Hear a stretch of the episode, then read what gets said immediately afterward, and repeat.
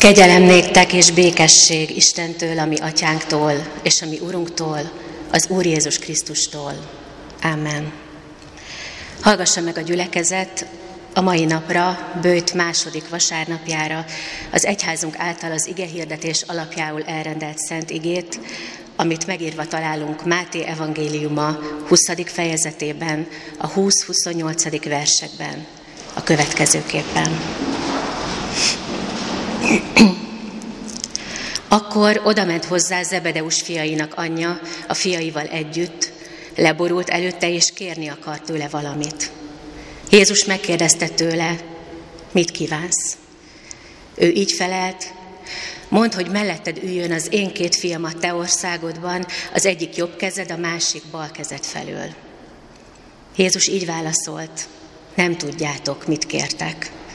Kiíhatjátok-e azt a poharat, amelyet én fogok kiinni? Ők így feleltek, kiíhatjuk. Erre ő ezt mondta nekik, az én poharamat készszátok ugyan, de hogy kiüljön jobb és bal kezem felől, azt nem az én dolgom megadni. Azoké lesz, akiknek az én atyám elkészítette.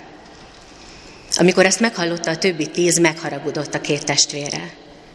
De Jézus magához hívta őket, és ezt mondta, Tudjátok, hogy a népek felett zsarnokoskodnak fejedelmeik, és vezetőik hatalmaskodnak rajtuk.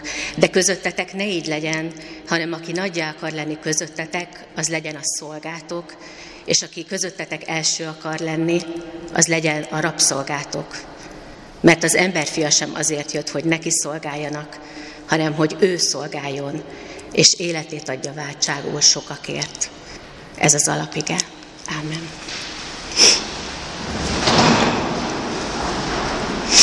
Kedves testvérek!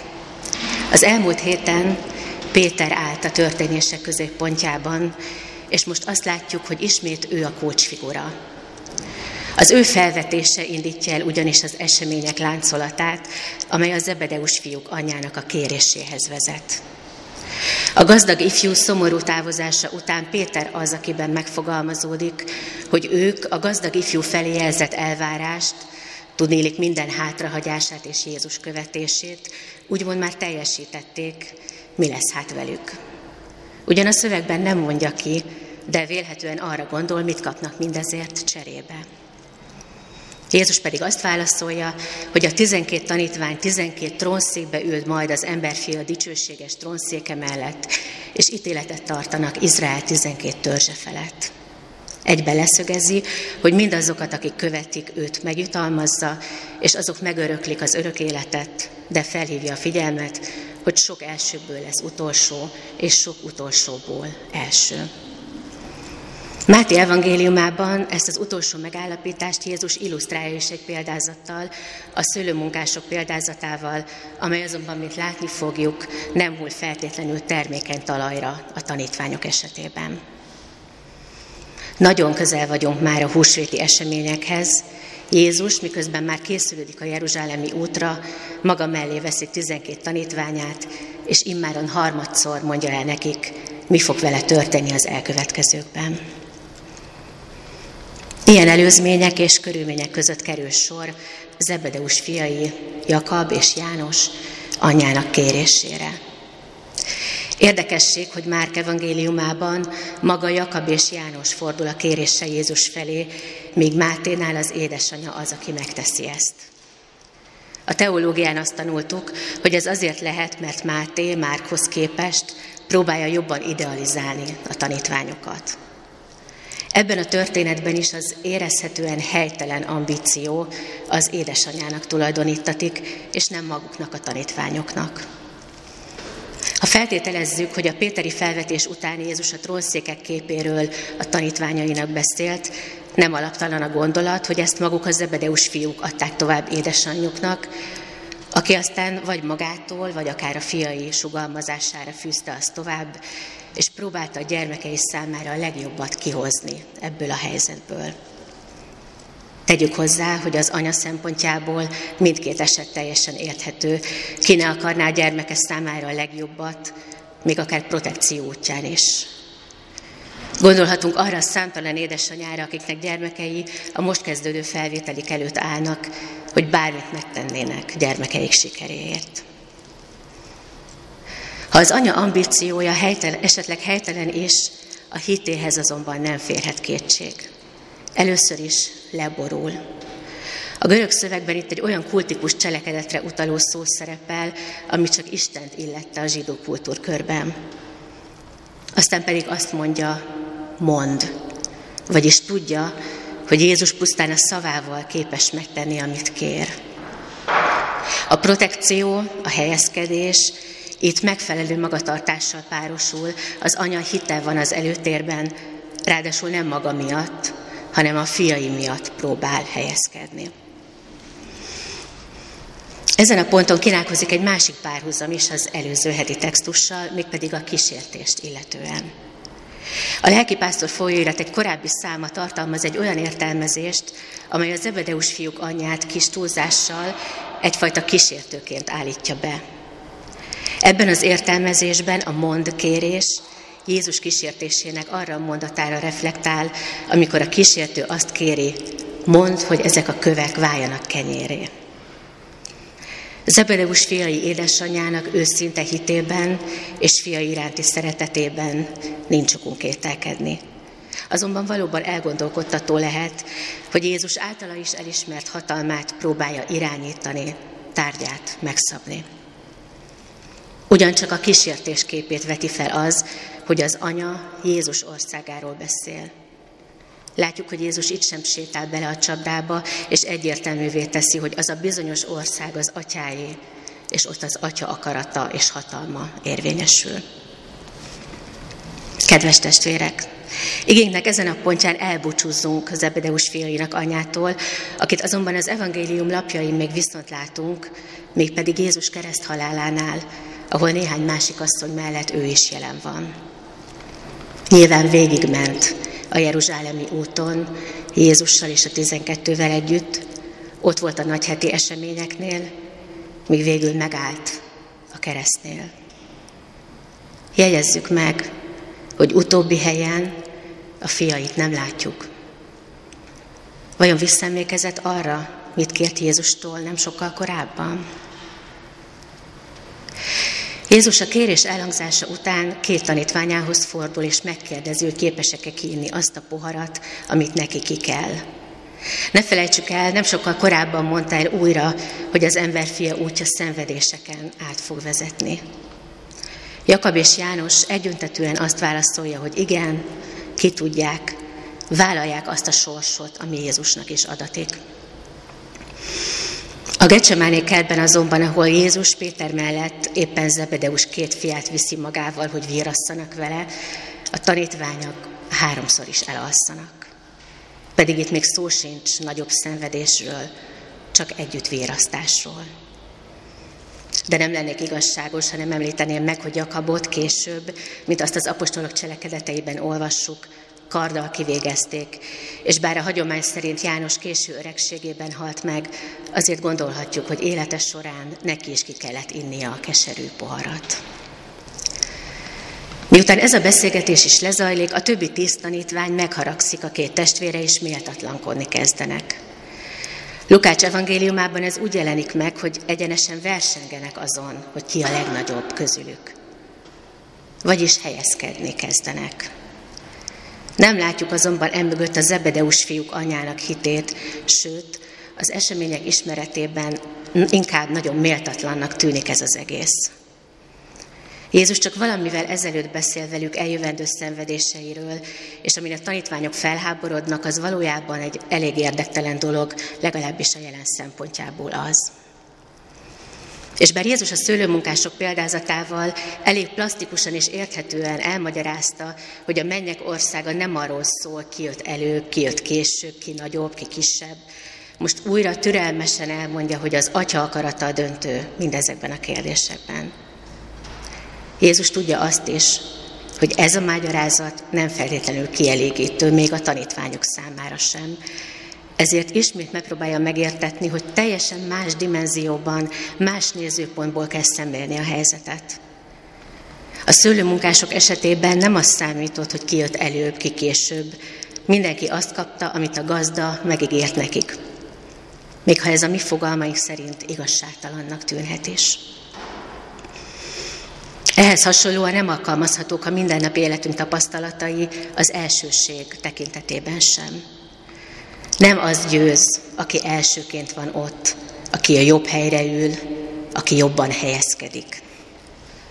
A Jeromos Biblia kommentár ezt úgy fogalmazza meg, hogy Jézus a hatalom gyakorlásának két másik módját ajánlja, a szabadon vállalt szolgálatot és a nem önkéntes rabszolgasságot. Sajátos ellentmondást hordoz az, hogy a hatalomgyakorlás módja a szolgálat. Mit jelent azonban ez a szolgálat? A görög szövegben itt a szolgálni ige ugyanazon ige alakjának a passzív és aktív formájával találkozunk. A szöveg tehát nagyon szépen jelzi azt, hogy a szolgálat sohasem passzív magatartás, hanem aktív cselekvés. Jézus a saját példáját hozza elő, nem azért jött, hogy neki szolgáljanak, hanem hogy ő szolgáljon. Nagyon fontos ugyanakkor, hogy a szolgálat se váljon öncélúvá. Annak Istenre kell mutatnia, és Istenből kell táplálkoznia. Jézus példája is ezt mutatja, az Atya akaratát teljesíti be, ezt mutatja egész élete és halála, és természetesen feltámadása is. Vörös Sándor a következőkben ragadja meg a földi és az égi hatalom közötti különbséget.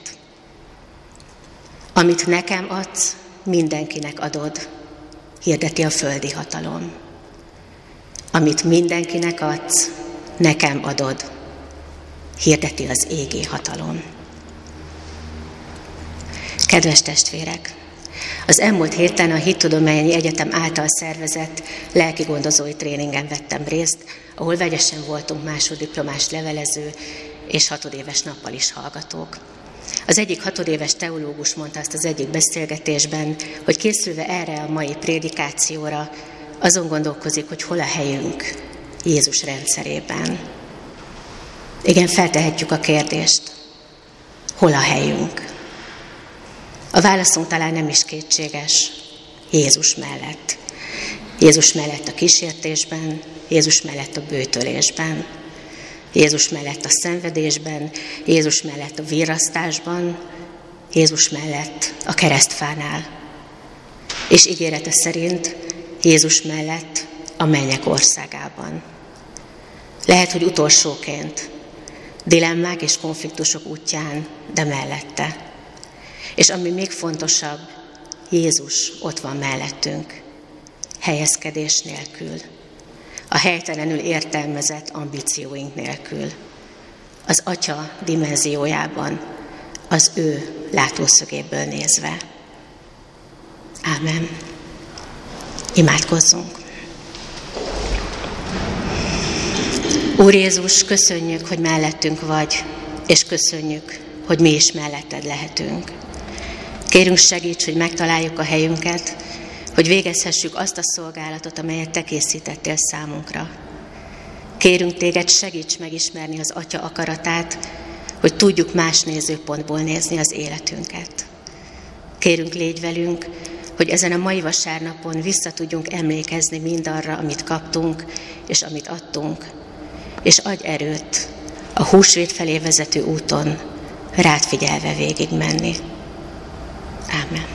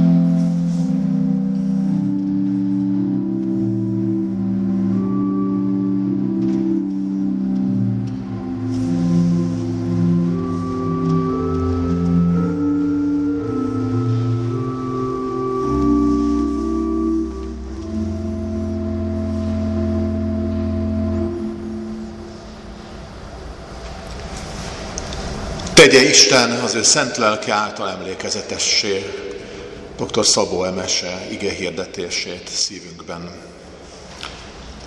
Hirdetem a gyülekezetnek, hogy bár úrvacsorai közösségben nem lehetünk együtt, mégis hangzik felénk ennek a vasárnapnak üzenete az úrvacsoráról Hokker Zsolt lelkész testvérünk tollából. Az úrvacsora semmi és minden, semmi azoknak, akik csak ostját és bort látnak, és minden azok számára, akik az ő testét és vérét látják. Hirdetem a gyülekezetnek, hogy Isten tiszteletünk keretében együtt imádkozunk azon haldokló testvérünkért, akinek felesége jelezte épp a mai reggelen, hogy ők 55 éve itt kapták a közös áldást házasságukra ebben a templomban. Kalmár Zoltánné testvérünk férjéhez hív bennünket imádságos támogatásra, aki ezekben az órákban haldoklik a Honvéd kórházban. Imádkozunk az oráció ökumenika keretében azon testvéreinkért és gyermekekért, fiatalokért, akik a felvételi beszélgetésekre készülnek ezekben a hetekben, hogy Isten bölcs jelenlétet és a pályájukat, életüket meghatározó jó találkozásokat adjon ezen vizsga helyzetekben is számukra. Hirdetem azt, hogy a gyülekezet az elmúlt vasárnapon 12.400 forintot ajánlott föl a gyülekezet javára, mai reggelen pedig az angol nyelvű istentiszteleten 5000 forintot ajánlottak testvéreink a gyülekezet céljaira. Az oltáron látható friss virágra adományt Lakatos Tamásné testvérünk adott erre a mai napra. Isten áldása legyen az hadakozókon, és az adományok Isten tetszése szerinti felhasználásán. Hirdetem azt is, hogy gyülekezetünkben hétközi élő találkozással folyó alkalmak nincsenek, de a lelkipásztori beszélgetésre, az együttlétre, az egymás kísérésére adott alkalmakat igyekszünk megragadni. Így várjuk pontosan két hét múlva hétfőn újra online lelkipásztori beszélgetőkörre testvéreinket, így készülünk arra az online találkozásra is, ami gyülekezetünk presbitériumának ülése lesz március 17-én, szerdai napon, este 6 órától. És hirdetem azt, hogy ahol a templom újra és újra megnyílik, ott a jövő héten is találkozhatunk, mégpedig e, március első vasárnapján 10 órától családi istentiszteletre hívogatjuk a gyermekeket, szüleikkel, nagyszüleikkel együtt, 11 órától pedig szokásos bérenddel megtartott, rövidített rendű Isten tiszteletet tartunk. Kapható a kiáratnál az Evangélikus Életmagazin legújabb száma. Ebben a számban olvashatunk különleges tanúságú egy olyan családtörténetről, ahol egy bényei nagymama szolgálata, imádsága éred be ott, ahol a hitoktatói szakon lévő szuplikációs szolgálatra beugró unoka kapott elhívást arra, hogy ő Isten igényének hirdetője legyen. A címlap sztori, hogy így mondjam, megmozgató, tartalmas történetét ajánlom szeretettel mindenki figyelmébe. Végezetül Istennek békessége, mely minden értelmet meghalad, őrizze meg szíveinket és gondolatainkat Krisztus Jézusban, ami feltámadott Urunkban. Amen.